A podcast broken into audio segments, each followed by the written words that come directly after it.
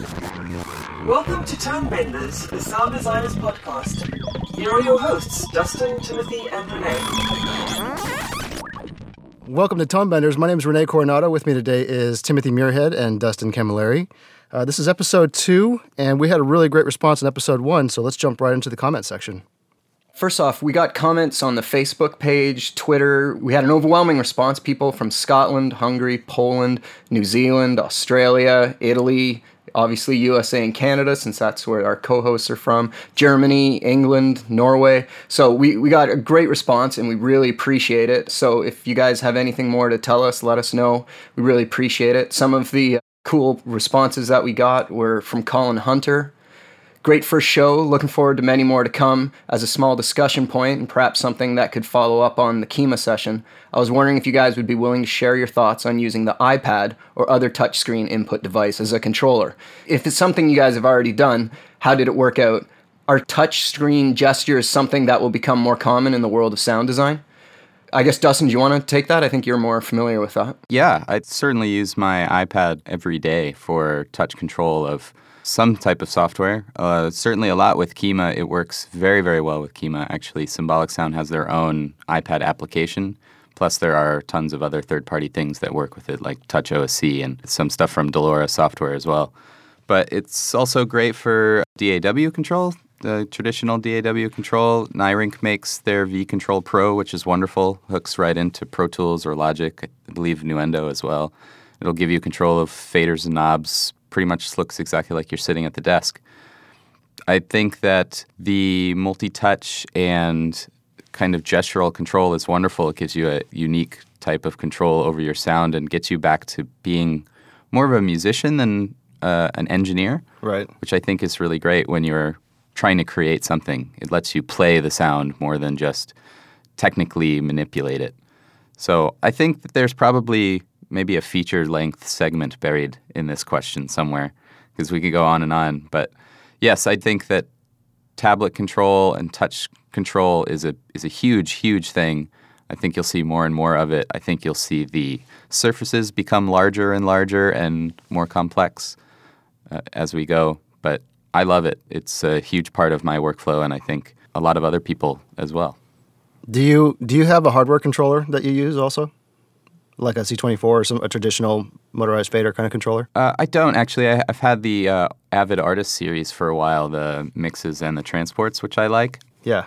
But I'm actually just about to ditch them and uh, to fund some other toys. But the next purchase, the next large purchase, will be probably a, a desk, a traditional desk. I, I don't find that I use it much, to be honest, but I like it when I'm doing a large mix, a film mix, for instance. It's just takes my eyes off the computer and puts it back on the screen, which is important. What I found, I'm very fortunate to get to work in front of a C24, and you know, before I had a a uh, JL Cooper, which was you know, it was using the HUI interface.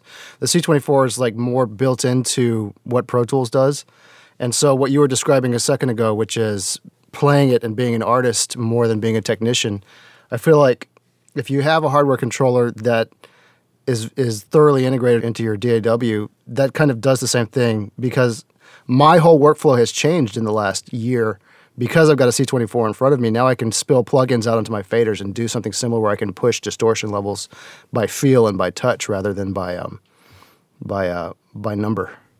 Yeah, absolutely. Do you use the desk a lot when you're doing sound design or more Constantly. when you're mixing? Really? Constantly. Yeah, I'm always always flipping plugins out onto my faders and uh, and just doing it that way. Cool. I'm such a very particular automation guy when it comes to sound design. I I move things by tenths of a decimal point for no real reason, but uh, when I'm mixing, certainly I, I definitely am a big fan of the console. Love faders, but when I'm doing straight sound design, I find myself barely ever touching a fader. I think the next step is going to end up being less pictures under glass and maybe some sort of a um, random access tactile type interface. That's probably where it's going to end up going in the future. So you don't have to look at it, so you can close your eyes and feel it. But maybe it still is able to kind of, you know, draw things up braille style or whatever. Yeah. Under your fingers. Another comment we got was nice podcast. Are you guys getting on iTunes anytime soon? And uh, I guess the answer to that is yes. The first episode, we just wanted to get it up and out there instead of waiting for the process for iTunes. But we've now got that process going and it will be there very soon. But for now, if you want to subscribe to the show through iTunes, there's instructions on tonebenders.net. If you click on the question mark, that can explain how to do it for now. But within the next couple weeks, it should be up on the iTunes store directory. And then uh, my favorite comment, the comment of the week, The winner. is from Andrew Spitz, who says, Thanks, guys. I just got a boner on my cock. And uh, maybe we'll just leave that at that. Thank you, Andrew. We appreciate your kind words. I think he appreciates us. M. Taggy says, Great work. Apart from the very interesting and inspiring conversation, I enjoyed the superb audio quality of the podcast. Really, there are so many podcasts that I simply can't listen to because there's poor quality. Thanks. I can't wait for the next one. And I guess to that listener, thanks for the compliment. Uh, we're trying to take pride in keeping the quality high. That's right. So those are the comments that we got so far. So once again, continue to give us comments. We really appreciate it, and it's the best way for us to uh, learn how to get the podcast to you guys in a better way. So uh, now we're going to move on to our first feature. This is done by Rene. Do you want to take it from here? So, in our first episode, we did origin stories, which is a, a real kind of basic fundamental thing. And I think one of the other fundamentals is building a field recording kit. If you're a sound designer, you're going to need to have a field recording kit almost always. So, this segment is about um, how to do that from scratch.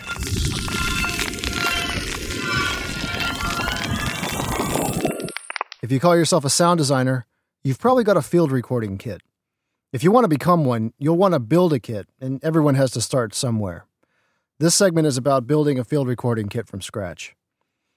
My philosophy on buying gear is that you'll sometimes need to buy low end stuff to get into the game, and then later on you'll save up for the primo stuff, and you'll only want to buy it one time. If you buy middle ground gear, you'll end up just replacing it later on with higher end stuff eventually. So if you skip that step, save up your money, and just go straight for the primo stuff, you'll end up spending less money in the long run. All recording rigs have these five fundamental components a microphone, a preamp, a computer system, a storage system, and a power system. The more complex rigs also have things like suspension, wind protection, cables, mounting hardware, that type of stuff. The simplest rigs contain all five fundamental components in a single package. These are the handheld recorders, things like the Sony PCM D50 or the Sony PCM M10, the Zoom H4n, Tascam DR40 and DR100, the Roland R26, and there's a whole host of other handheld recorders out there. It's a big market with lots of options to it. In my opinion, if you've got absolutely nothing, this is where your field recording kit should start because it gets you all the way into the game at the minimal cost. All these handheld recorders have similar characteristics that make them very good at some kind of recordings and pretty poor at other kinds of recordings. The common element is that they all have built in electret condenser microphones with very wide polar patterns. These electrets tend to be both a little bright and a little noisy on the quieter sources. The handheld units are very small and very portable. They're self contained units, and the components are custom made to work together. So, in many cases, that means that the preamps are tuned to the microphones. They often need wind protection. The electrets are very susceptible to wind noise. The thing to remember with the handheld recorders is that the computer system is going to get outdated before any other part of your recording rig. And in the handhelds, your computer system is physically tied to the rest of your recording rig.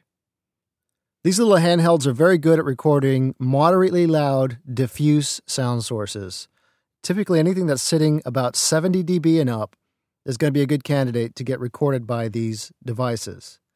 One of the defining characteristics that these guys make with their internal mics is that they hear ambient sounds and reverberations very prominently. This makes them good for recording things like crowds,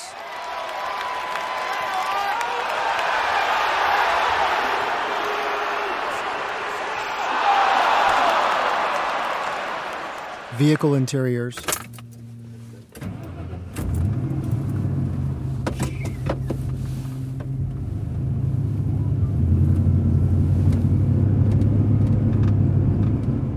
moderately loud ambiances.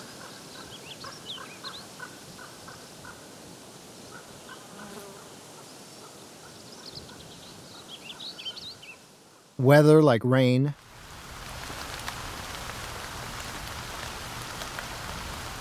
Weapon and explosion reverberations.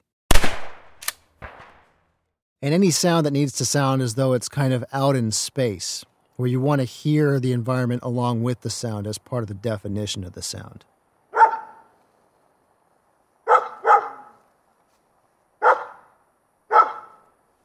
They're also good for stealth recordings. Here's a recording I made in a poker room. I would have never been able to make this recording with the full on rig that looked conspicuous. Sean, one, two. But a handheld recorder just looks like a Walkman. It's not a big deal to just sit in a chair in the room, put the recorder on the table and roll, and sit next to it messing with your phone. People don't pay attention to you when that kind of stuff is going on. Two five player, Dwayne, David S., JB, Jimmy, Pat, Mike, PK, George, and Ed. Please go to table 24 for a new two five player. All of those recordings were made with my trusty PCM D50. Now, the characteristics that make them good for recording crowds and ambient sources make them poor at recording other things. Things like animals that need to be separated from the environment, quiet or ambiances and room tones, spot sources like doors or cars, that type of thing. Bright sources tend to get very harsh very quickly on these type of microphones. And if you're recording voices to be synced with picture, these devices will tend to catch too much reverb to make those recordings useful. So now that you've got a handheld recorder and you're in the game, you can start to upgrade the different component parts. Here's where you're going to want to start to aim high. A good first step is going to be a combination of a preamp and microphones. When you upgrade your preamps, you're going to do it by buying an external mixer. A good analog external mixer will always be useful no matter how your kit evolves over time. It'll upgrade your sound pretty dramatically from the internal electronics of the handhelds, and it'll offer a bunch of benefits outside of just improving the preamps. External mixers make you more flexible. They allow you to route to multiple devices simultaneously for both recording and monitoring. They also tend to have better headphone amps than the handheld recorders, which is important when you're recording quieter sources. They'll supply way better phantom power than the handheld recorders, far more stable, and that affects the sound. They will also have far better limiters than the handhelds will. Most handheld recorders have digital limiters that only engage after the audio has been recorded and converted, which is pretty useless. A good analog front end limiter will actually catch the peak before it gets digitized. The portable mixer market is pretty polarized. There's a bunch of very good stuff and a whole bunch of crap out there.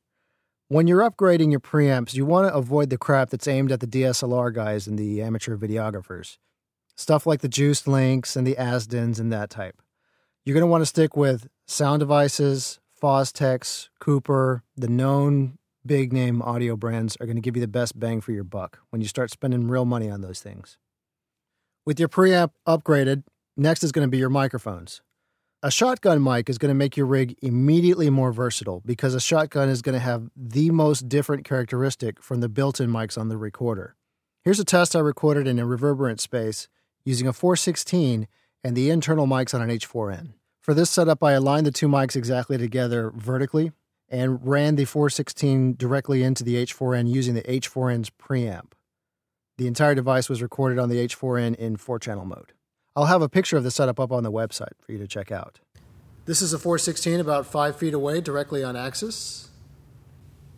This is the H4n about five feet away, directly on axis. This is a 416 about two feet away, directly on axis.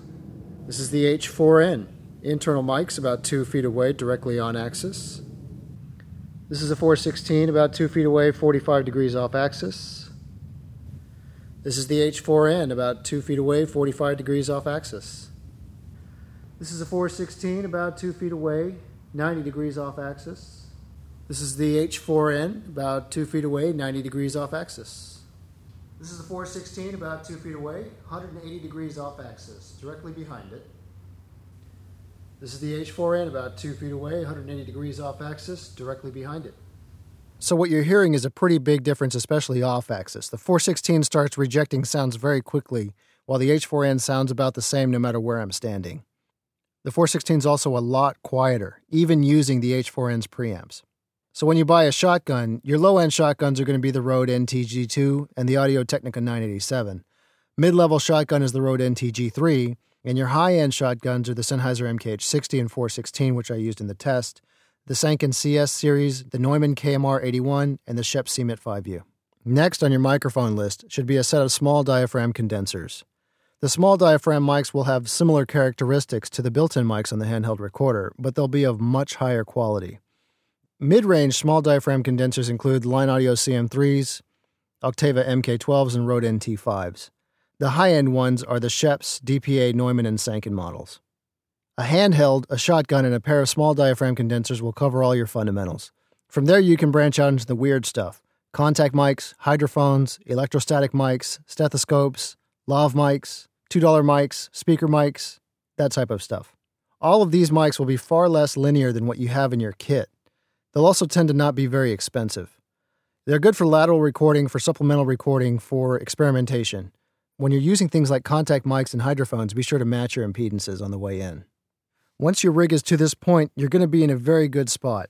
Further down the rabbit hole are things like wind protection, multi channel capabilities, higher end stealth rigs, that type of thing.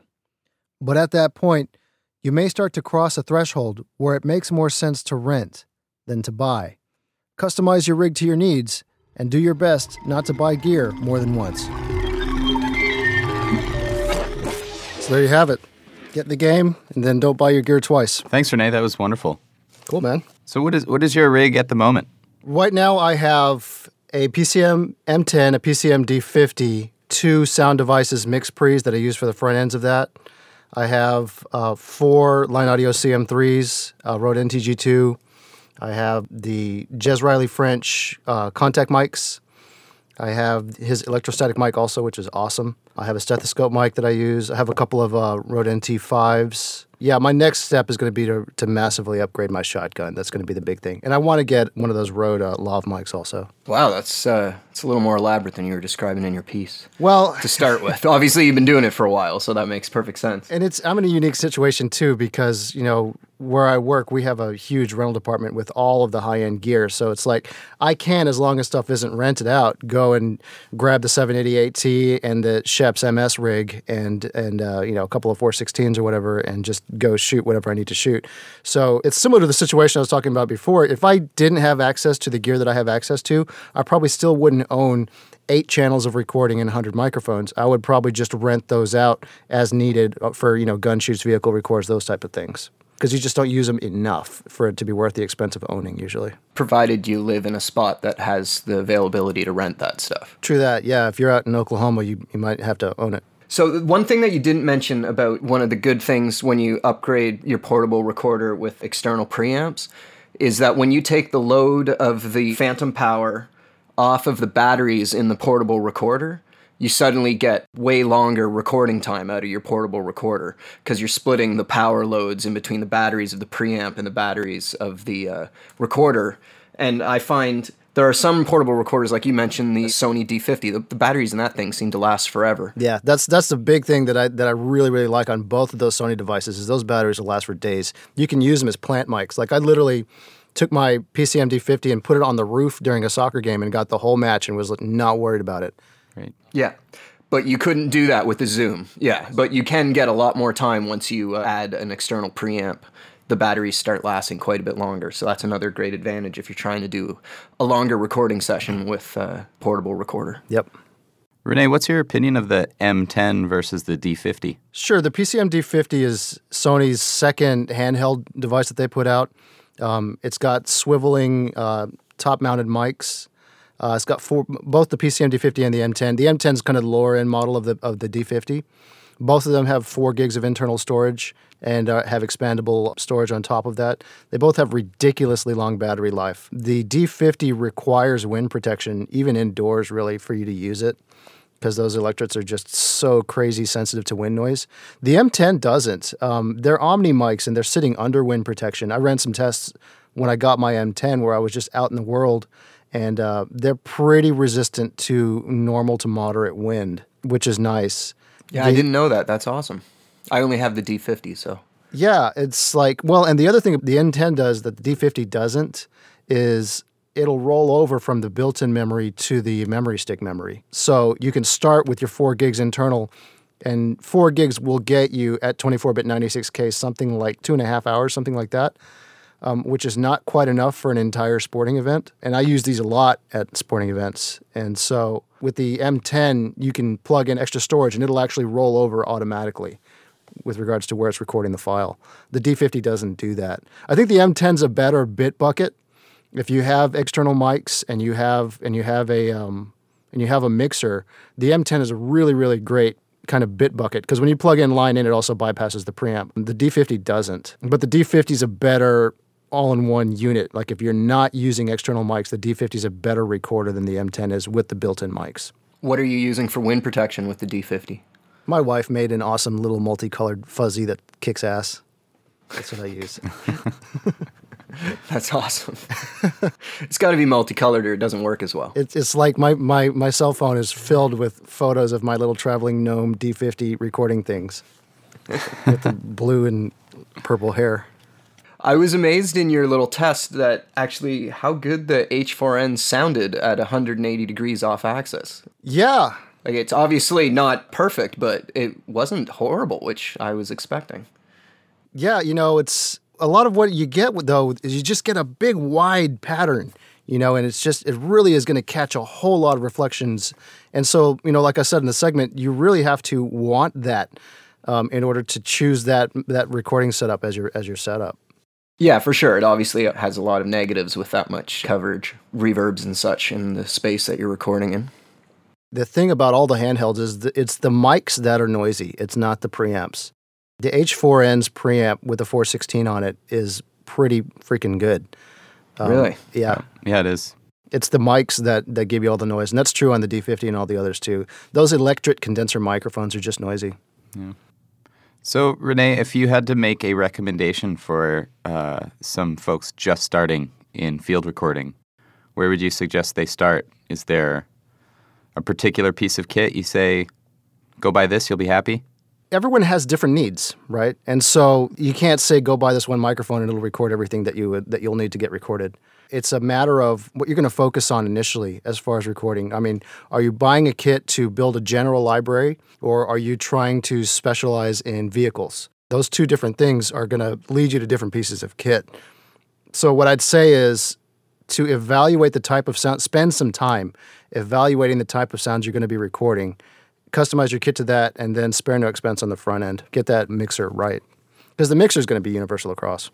The other thing that we should mention is that like obviously this piece was dedicated to the gear, but the gear is only half the equation. Technique is also a major part of the equation. Like Yep. if you can't afford the uh, $15,000 rig with every bell and whistle, you can still get good sounds out there with a $300 recorder. You just got to work with it and figure out its limitations and its advantages and find out the best ways to use it. And you can get usable sounds. They won't be quite as full of depth and warmth, but they'll definitely be usable. And the more you use it, the more you'll know where the strengths and weaknesses are, are of the equipment that you do choose to buy. And you can find ways to make it work and get some great stuff out of it regardless. Yep. Yeah, that's an excellent point. In general, I think in sound we have a tendency to fall down the gear lust hole rather quickly. Yeah. But there's a lot you can do with very cheap gear. I mean, I think the playing field has been leveled to a large degree thanks to technology. So if you're not getting what you want out of your gear, maybe spend a little more time trying before you go and buy something else. I mean, I think you can get a really great sounding rig for about a grand, you know, Absolutely. that covers a lot of ground. And Rene, do you have any qualms about buying secondhand? No, I love buying secondhand. Both of my mixers are secondhand. Uh, I'm a I, I'm a big fan of sniping stuff down on eBay. Um, so am I. and Yeah, so am I. I have five different sound devices products, and I've never bought anything from sound devices. It's all from eBay and used and Craigslist and such. So, yeah, the used market is really great because you can get high quality stuff at a cheaper price. Yep. Of my whole rig, I think I bought the contact mics and the D50 new, and the and the and the and the line audio mics. Everything else is used. Yeah. What do you think about the line audio mics? Obviously, you like them. I don't. I love them. I don't hear a lot of talk about them in other circles, but th- those who have them seem to love them. You know, there's a thread on Gearslutz um, that we can put in the show notes where a bunch of people have been doing recordings and shootouts with the line audio mics against the Schoeps mics and against the Octavas and against the Josephsons.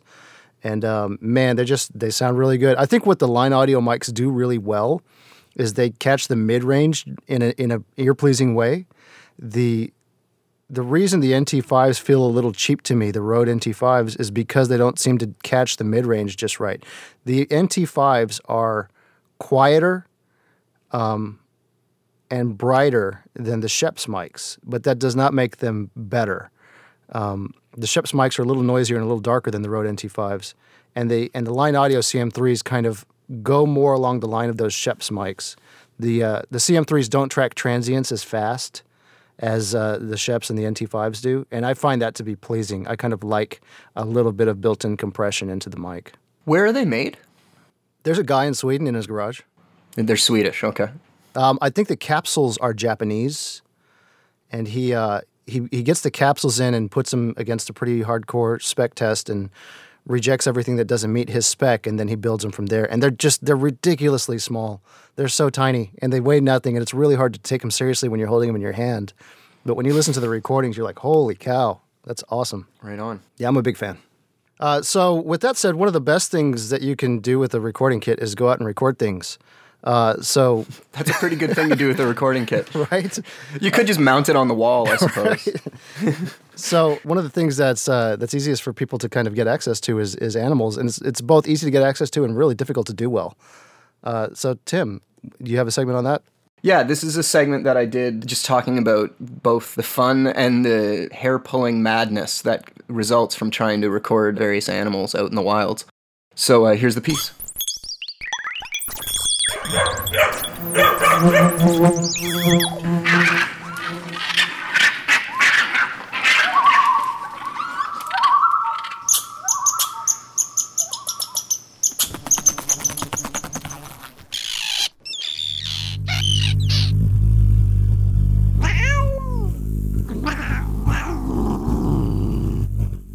W.C. Fields once laid forth the famous chestnut never work with children or animals.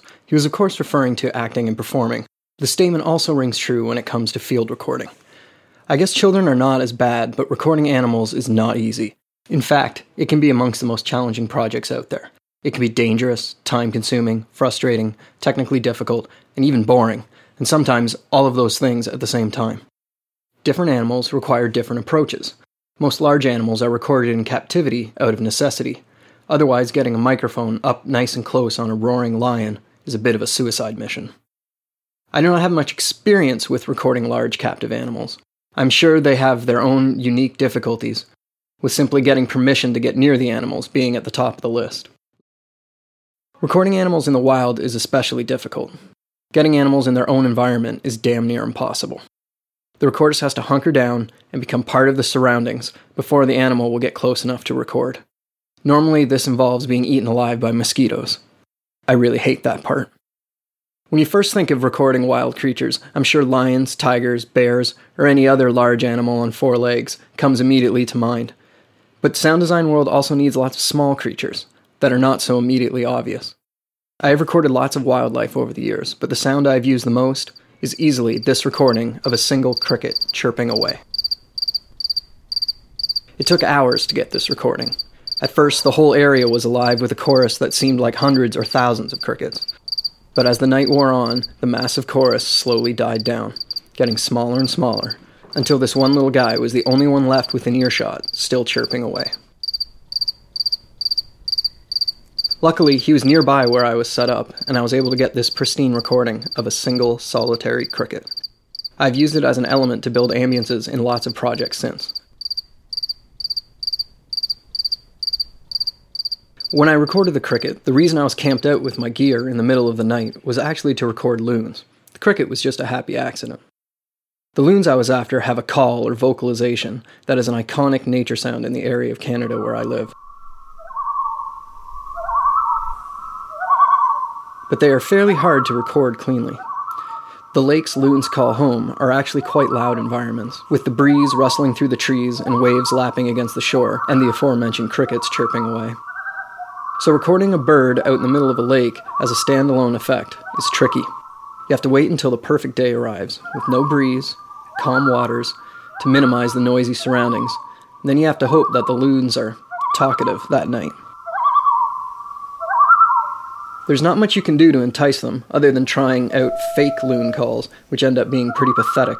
As you can hear in the background, I was lucky that I found good conditions one night and I was able to get some good recordings.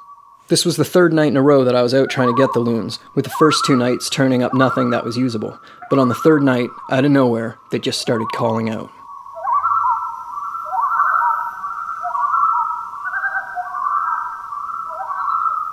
There are some creatures that you can lure towards the microphone with bits of food.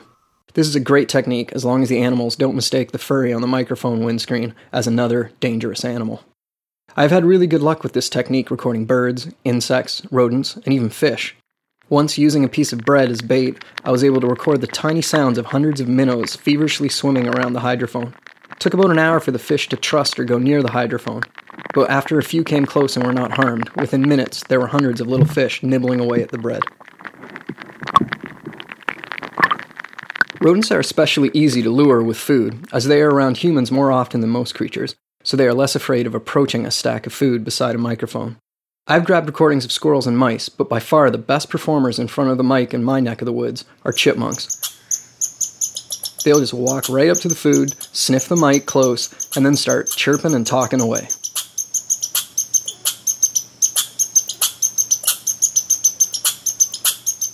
I was even able to do an impromptu Foley session with the chipmunks by putting a contact mic on the deck that they are running around on.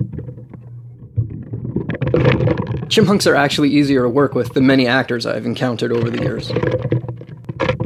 Every once in a while, you can get lucky and come across a creature that seeks you out. Some animals will come after you when you enter their territory. In the case of a bear, this is a very, very bad thing. But for aggressive birds, it can be a fantastic recording opportunity. I was recording in Iceland when I stumbled upon the breeding ground of some Arctic terns. These little birds attacked in waves while dive bombing at my head. I found that I could use the microphone as a defense and hold it over my head, and they would attack the mic instead of me. As a result, I got some absolutely fantastic bird vocalizations.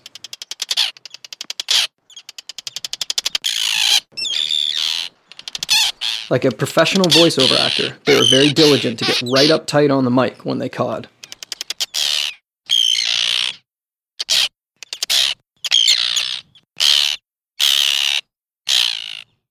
A staple of Hollywood films is the family pet. The family pet is frequently used as a shorthand to quickly represent the perfect dream life. When a film starts by showing you a family with a couple of kids and a dog and a cat running around, you are normally being told that the family is happy and stable. And in most cases, the plot of the rest of the film will be about something disrupting that happiness. So a sound editor will need a good range of barks and meows to cover the spectrum from when the animals are happy and content all the way to when they are miserable and angry as the plot thickens around their owners.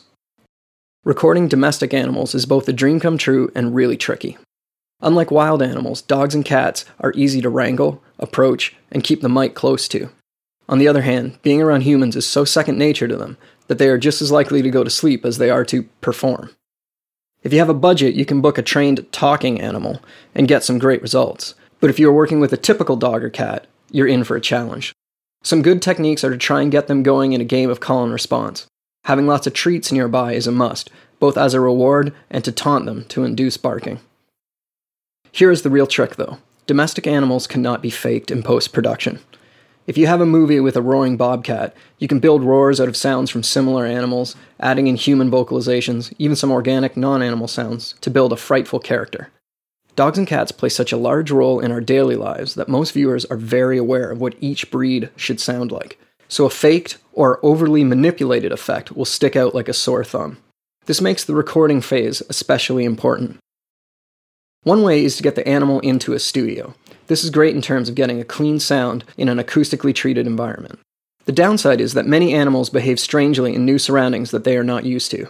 I've had better luck bringing the gear to the animal's home turf.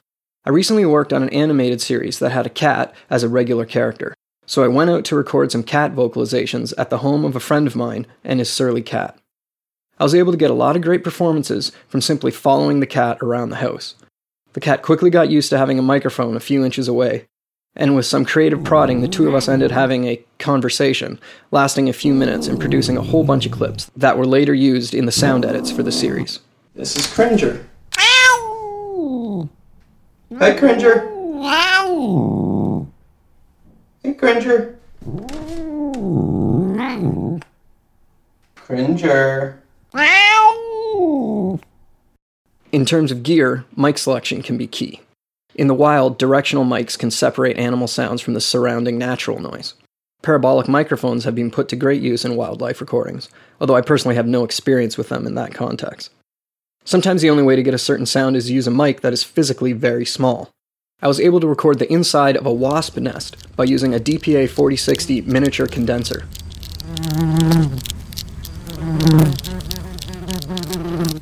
If the mic was not so small, I would never have been able to get that sound. Although mic selection is important, I find having options to adjust on the fly to be the most important. I have used shotguns, hydrophones, contact mics, portable recorders, small condensers, and boundary mics for animal recordings, and I'm sure there were cases where other options were wished for. But when it comes to recording creatures and animals, really the main thing you need is time, because any session with an animal subject is most likely going to take up all of your patience. Really nice stuff, man. I'd just like to say that no animals were harmed during the recording of that segment. I don't have the Humane Society's stamp of approval, so we can't put that on the end of the podcast. I actually did some research into how you get the Humane Society, like at the end of films when you see the Humane Society's logo and it says no animals were harmed. Yeah. Obviously, we're not shooting a film here, but it's a pretty intense process that you got to go through. You have to have a vet on set at all times. You have to have someone go through everything the animal's going to do the day before. But uh, all in all, animals they're really fun to work with, but they're they can be maddening as well. I, I think the one recurring theme that you had the whole time was how much patience it requires. Exactly. That's been my experience too. I mean, you really have to be willing to dedicate a whole day or a whole afternoon to getting a very small amount of sounds out of anything. Exactly. And there's a certain amount of research, either up front or via someone else, to understand. Just like when you're trying to work with a microphone, how can you get the best out of that creature that you're trying to record? You know, what will they respond to? What won't they respond to? So, probably in the instance of your friend's cat, just talking with your friend to see well, what kind of approach is going to elicit the type of response that you're looking for. Exactly. It's a it's a mixture of experience and uh, just flying by the seat of your pants because you might know that this type of microphone and technique is going to record the best sound, but that doesn't mean that the animal's going to agree with you. So sometimes sticking a mic right in front of the animal's face works great. Other times you have to put the mic there, leave it, and let the animal go to the mic on its own and figure out when it wants to talk. So yeah, it, as you were saying, Rene, it's all about patience. I recorded hummingbird wings, mm-hmm. and that nearly murdered me because I was eaten alive by mosquitoes while I was just sitting in the woods with my little hummingbird feeder trap and the microphones all around it. But then when they finally started coming,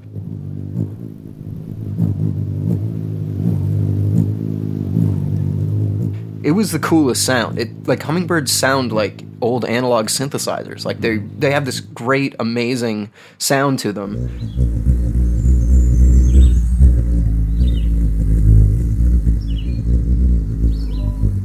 And it was something that I couldn't find in any libraries or anything like that. And it was just this really, really fulfilling recording. And uh, so when when it does work, it's almost like the the sweeter fruit is higher up the tree or whatever that phrase is. Like if it's harder to get once you've got it you you actually get a great sense of accomplishment. Where if you just want to go record train passes all you got to do is get to the tracks and throw up a mic you know? You, you get them but it wasn't the chase wasn't there you know? The thrill of the chase So you actually set up bait for the hummingbirds. You, you baited a rig and and got the hummingbirds yeah, to come to it. hummingbirds. They get their food from flowers, so you can uh, get this liquid. You can make it yourself with sugar and such, but you can also just buy it at a hardware store. And uh, you put it in a little feeder, and they fly right up to it and stick their beaks through this hole, and they float while they suck the liquid through this hole. And you can, uh, they just sit there for as long as they feel safe drinking away. And I was able to rig a bunch of mics around it. I think that the the windscreens on the mics made them think that there was other an- like they thought they were animals or some sort because they were furry. So it took a, quite a while for them to get comfortable. But once one or two went and took a sip, then they just started coming out of nowhere, and I was getting all these amazing uh, hummingbird wings. But then you have the problem of you're in a forest, so there's wind blowing through the leaves, and there was a lake with waves rolling in uh, half a kilometer away that came into the recordings at times, and other bird chirps. So even when they're there, it doesn't necessarily mean that it's a useful recording as a standalone sound effect. Which for that, like, you, it wasn't an ambient sound effect when you have a microphone two inches from hummingbird wings. So I recorded lots that it was just basically unusable because the wind was going through the leaves so loud at the time. But as I say, the few chunks that you do get out of the like seven hours you were recording, they're they're dynamite. Yeah, I find that's that's always the tricky compromise is wind protection versus animals freaking out about furry things. Because you almost always have to be outside. Like it's very rare to find a good animal recording inside. Mm-hmm. You have to be outside. That means you need wind protection, but you have to either really spend a lot of time getting the animals acclimated to the big fuzzy thing right by their faces, or not use a fuzzy thing. And then you got wind noise. And then you got wind noise. Tim, what's the most difficult recording you've ever done? Animals. Uh, the most difficult record the loons that I talked about. Yeah. Dude, those loons were awesome. They were awesome. The loons are so like it, for the area of Canada where I live, the loon is kind of the iconic sound for nature. They're here in the summer, and any radio ad or TV ad that's talking about cottage weekends or like the beer ads on the long weekends in Canada, they all have loon sounds in them. But they're so hard to record. It's like the same six loon sounds in every commercial because you can't go out in a boat. A boat. There, I'm Canadian. Uh, you can't go out into the lake to record them because they won't go anywhere near where you are. They, they'll constantly stay away from you. So you have to get them from the shore, but then they're on a lake. So you got waves rolling in from the shore, you've got the trees blowing in the wind. I decided that I was going to get some loons because I was tired of hearing the same couple sounds in everything. And uh, it, as it said in the piece, it took three different nights, but then one night at about 2 a.m., suddenly the wind just died and at that moment, the loons started just yelling at each other.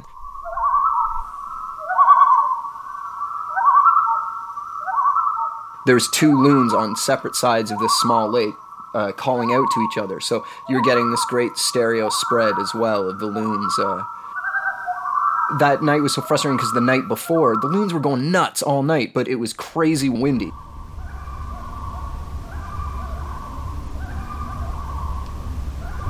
basically all you hear is static and white noise of the leaves and the trees and with this distant in the background that it was basically an unusable sound but uh, once i finally got them they they're really great sounding birds and they also because they're out in the middle of a lake they have an awesome haunting echo that reverberates around the lake mm-hmm. and uh, so they can be used as i say uh, to represent summer which is kind of what they do in my neck of the woods but they also can be used in uh, projects as an eerie sound because they have this kind of uh, ghost like haunting echo after them. Uh, so it's a really useful sound, for me at least. Yeah, it's beautiful. It's absolutely beautiful. The loon recording is the one where you really incorporated the space into it, whereas with the other ones, you were trying to uh, remove the animals from the space that they were in. Yeah, there was a bit of that for sure. The loons, you don't have a choice. It would be lovely to get a loon in a recording studio. Actually, it wouldn't be because it would take away the amazing reverb of the lake and the environment. So. Like that's exactly it. That's the that's our human perception of what a loon sounds like because a loon's not going to come up to you and and loon at you. Um, loon at you. that's the scientific. But a dog will that. come up to you and bark at you. You know. Um, for sure. And so, so our, our perception of what a loon sounds like is always drenched in reverb because that's the only time that they do it is from very far away. For sure. Um, I got to record a camel a while back, and uh, he was very unhappy with the uh, the microphone in his face, and his his poor trainer. You know, he was he was like, "Yeah, this camel makes all kinds of noise," and he had to really kind of sit and kind of work with him a little bit. And camels are the nastiest animals. Camels just have big, gigantic, snotty mouths. Sounds like and it. They, they smell exactly like they sound. That is a terrifying sound, actually.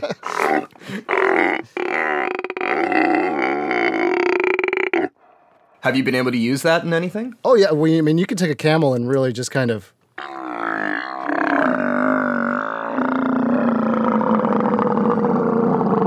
know, get it way down there. And he sounds pretty wild. Yeah, that's great. I got bit in the back by a horse once while recording horses, which was not fun. Because uh, horses can bite extremely hard. I've never even thought about horses biting people because I'm not near them very often. I'll tell you, I got out of the range of that horse really quick once he bit me. Yeah. Horses are big, strong animals, and they really are skitsy. They really need to be um, calmed down. I wasn't even recording the horse. He had a donkey buddy, and I was trying to record his buddy, the donkey, beside him, and then the horse was just like, "No, that's my friend, not yours." Chomp. Uh, so, gear wise, what do you usually take when you're going out to record a small animal? It's a combination of experience versus rolling with it. So, depending on the animal, obviously a shotgun would be ideal if you can do it, but sometimes you can't. I just try to bring options. So the portable recorder is good because it's small, and I think the animals don't find it as intimidating as a giant windscreen on the end of a boom pole being swung at them. If you can just kind of put a portable recorder on the ground and then some food in front of it, I find that the animals are uh, less hesitant to approach. But with domestic animals, I definitely you just get a boom pole and just get the mic right in there and they'll either retreat or react. So, as I say, options are what I think is your best bet. Now we're going to do a little segment covering some news that's happened in the sound edit and audio post world. Dustin, do you want to take that? Sure, thanks, Tim. Uh, so, just a couple things that have been going on in our community. One big thing is the Pro Tools native Thunderbolt option is out. So, this is a little Thunderbolt device where you can run Pro Tools HD. Uh, we haven't tested it yet, but it looks pretty sweet. I think you'll be able to run your full HD rig off of a laptop, be completely portable. So that's kind of nice. Maybe Avid, you want to send us one? We'll test it. Feel free. Another thing is, which is a huge deal for us, uh, not directly related to sound, but certainly this has a huge impact on the community at large, is the digital domain bankruptcy issue happening in Port St. Lucie, Florida. They have laid off around 300 people. They've declared bankruptcy. They're closing their shop down there. And this is a big deal, I think, simply because it speaks to the idea of location. And if this happened maybe in Los Angeles, obviously it's a big deal, but hey, those animators can maybe go down the street and work somewhere else. But in Port St. Lucie, you don't exactly have a lot of options. So all of these people who relocated themselves and their families are now out of work. And where do they go? And what do they do? And of course, these these shops are doing things that then us post audio folks get to work on. So it's it's quite an interesting time. There's a glut of available animators out there. So if you're a shop looking for some freelance help, now's a good time to reach out and help these folks out. Another big thing for us, directly related to us, is Sony has finally, after many, many years of hooting and hollering, released SoundForge 1.0 for Mac. Now, if you're a PC user, you may have used this in the past. I know I have, and I was a huge, huge fan. And it was one of the biggest bummers when I switched to the Mac platform that I lost this application. And it's finally back. So it is a 1.0 release. It's available now from Sony's website. I haven't tested it. Have you guys had a chance to play with it yet? I haven't, but we plan on getting it in here pretty soon. Cool. I also have not launched it yet, but Twitter's been a buzz that it's got quite a few bugs currently. No doubt. So uh, I'm thinking I might wait for uh, 1.1 to come out. I know one big thing is that it's 64 bit plug-in only and Lion only, so 10.7 and above, which is a huge thing for me since my rigs tend to lag a few OS versions behind. I'm still 10.6.8 and probably will be stuck there for a while. So I don't know that SoundForge will be for me. What have you been using in the interim? I am a huge fan of Wave Editor from Audiofile Engineering. It's cheap, uh, about sixty-five dollars, I believe, and it's mm-hmm. wonderful. There, it's a layered approach, so similar to Photoshop, if you've ever used that. So you can affect your audio with, in layers, turn on and off those effects in layers, then flatten your image, or in this case, your audio file, and export in a myriad of formats. But it's very very lightweight. It's very very easy to do the types of things that i need to do with it. And the support is wonderful. Small little company i think they're great. They make a whole suite of products that i just adore i think everything they do is pretty great That's cool. and they are in the beta process of their new version right now wave Editor is at 1.5 and they're about to release 2.0 with a rename They're going to call it Triumph. And I've been beta testing it, and it's pretty nice. So I'm not sure exactly what Wave Editor is about to be called Triumph. it's true. That's kind of a weird uh, shift of gears. It, it there. is. It's a bit of a different application, really. They've they've redone quite a bit of it, but I'm I'm liking it. I'm finding it to be quite nice. Although it is also 10.7 and above only. So Right. those of us who are snow leopard folks, I feel like the the writing's on the wall that we may be forced to upgrade soon.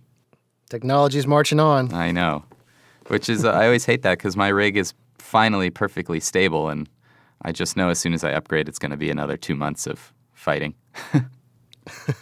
Yeah, it's a constant battle, and when you get that sy- your system stable, it's so awesome, and you don't want to mess with it. It is. but you got to. It's a good feeling. Are you guys both running Lion? I am, yeah. No, I'm not. I'm still at Leopard as well. Snow Leopard. Rene, are you running Lion on your main rig? Yes, all all the rigs with us are, are online. Any problems? No, it's actually it's really stable. It's in it's in real good shape. We're running the latest OS and the latest Pro Tools and the latest. You know, we try and stay pretty tight on on what the latest stuff is with regards to our staples. Sometimes it's tricky because they uh, they they'll be buggy, but for the most part, we like to really stay up with where the software's at because we don't want to fall behind and then have to upgrade the whole facility in a big chunk later on. Sure. Yeah, there's definitely two philosophies on how to tackle that, and uh, I never know which one's right because I, I I have worked at a place that was like two days after something came out, everything was updated and ready to go, and probably more than fifty percent of the time, you realize, oh, now this doesn't work, or there's a bug in this, and you got to work find all these workarounds. And then I've worked at places that are still working on Pro Tools seven, and uh, you know everything works perfectly. Don't mess with it. Let's move on. Yeah, the, there's two ways to handle it, and I guess there's probably the medium ground is where you should try and fall in. But it's good to hear Rene that you're trying to stay leading edge and it's working out for you guys. That's awesome. Yeah, we're usually we lag about a month behind or so. Basically, if there's a new OS out or a new Pro Tools out, the moment everything that we use regularly is compatible, that's when we upgrade everything. So if an OS comes out, we got to wait until Pro Tools is compatible and SoundMiner is compatible and RX is compatible and our um, our file man- managing system is compatible. And once all those things are compatible, and those companies usually handle that pretty quickly. But once it's all compatible and, and certified, then up we go. You know. Yeah, I tend to I tend to upgrade based on features. As soon as there's a feature that I need, or as soon as there's a huge bug that's been fixed that I uh, can't wait for, then I'll move. But if it's simply just an upgrade for upgrade's sake, then I tend to pass it. So it seems like I may be in that finally entering that phase of I have to upgrade to get the features I want. So I, Yep. I think my move to well, I guess now it'd be Mountain Lion. My move to Mountain Lion is imminent. I see a feature story coming up. That's right. Yes. and maybe one final bit of news, which is a big one, and maybe I don't know who read this story, but uh, Sound One in New York City has closed its doors, which is a huge deal. That was Yeah, that's a huge blow to New York. it was one of the premier houses in the country, really, post houses, audio post houses in the country. They did a lot of work out of that out of that shop, and uh, certainly our thoughts are with all the people who no longer work at Sound One, and hopefully they uh, live long and prosper somewhere else. Yeah, between Howard Schwartz and New, and and Sound One, New York's really taken some some hits recently, and it's it's a shame. And a lot of it, I think, is real estate price driven. Absolutely, it's incredibly complicated to run a audio post facility. It's a high investment and oftentimes low yield business. It's Yep. it's difficult. It's very very difficult. Never remiss to say it's a tough time to do what we do. It really is. As the same time as there's never been more opportunities for people to create and share sounds, it's also become harder and harder to really carve out a niche and make a living at this. I find myself very very blessed every day that I get to do this and still do this. Can't ever take it for granted. No, no, not at all. Especially when you see someone like Sound One closing their doors. I mean, whoever thought that? Yeah, especially the last few years of movies they put out, and forever back into their history. I mean, it's just such a storied facility. Yeah, beautiful facility Just the too. building they're in, the Brill building. It's Yeah, so much history. There's books and books and books written just about what's happened in that building. Do you know why they closed? Do you know what the backstory is? Is it simply real estate costs? or? Skimming the surface version that I understand is that their ownership company, which I believe also owns Todd AO and Soundelux, Yep. uh, was bought by a holdings firm that seems to be as much interested in getting their stocks up as doing quality sound. And I think it came down to that building's rent isn't exactly uh, free. Yeah. And so I, I think technically they haven't closed shop. They've put operations on hold. Oh, really? Okay. So I guess maybe there's a chance that they start up somewhere else or that they restructure and figure out a way to continue there. But from what I understand, it wasn't finish this project and then we're closing down. Like people who are halfway through a mix were told to go find somewhere else to finish it. Wow. It was today everyone's not working anymore. Wow. Again, I have no inside information. That's just what I've uh, heard on the streets, out on the, the mean streets. Well, anybody who uh, worked, wants to work at Sound One, give us a ring. Let us know what's happening. We'd love to talk about Yep. it. Thanks to everyone who listens and comments on the show. Thanks to Adele for letting us use her voice on our on our bumpers. Thanks Not to the Adele. not the Adele. it is a British voice, so we don't want people to think that. Ac- Yeah, actually, Dustin, what's her last name? It's a South African voice. Adele Young. Oh, South African. Okay. Thanks to Adele Young for letting us use your voice on our bumpers. Thanks to Tim for editing this podcast. Thanks to John Edward McClove for letting us use his whooshes on episode one. And uh, we'll see you guys next time. Thanks, everybody. And don't forget to hit us up on Twitter at twitter.com slash the tonebenders, on Facebook at facebook.com slash the tonebenders podcast, and at our homepage, tonebenders.net. Leave a comment. We'll read it on the air. Thanks, guys. Until next time. Thanks. Bye. Thanks for listening to Tonebenders. Find us online at tonebenders.net, where you can see our archives and leave a comment or a tip. If you listen on iTunes, please write us a review while you're there. Follow us on Twitter at the Tonebenders, or email us at dc, timothy, or rene at tonebenders.net.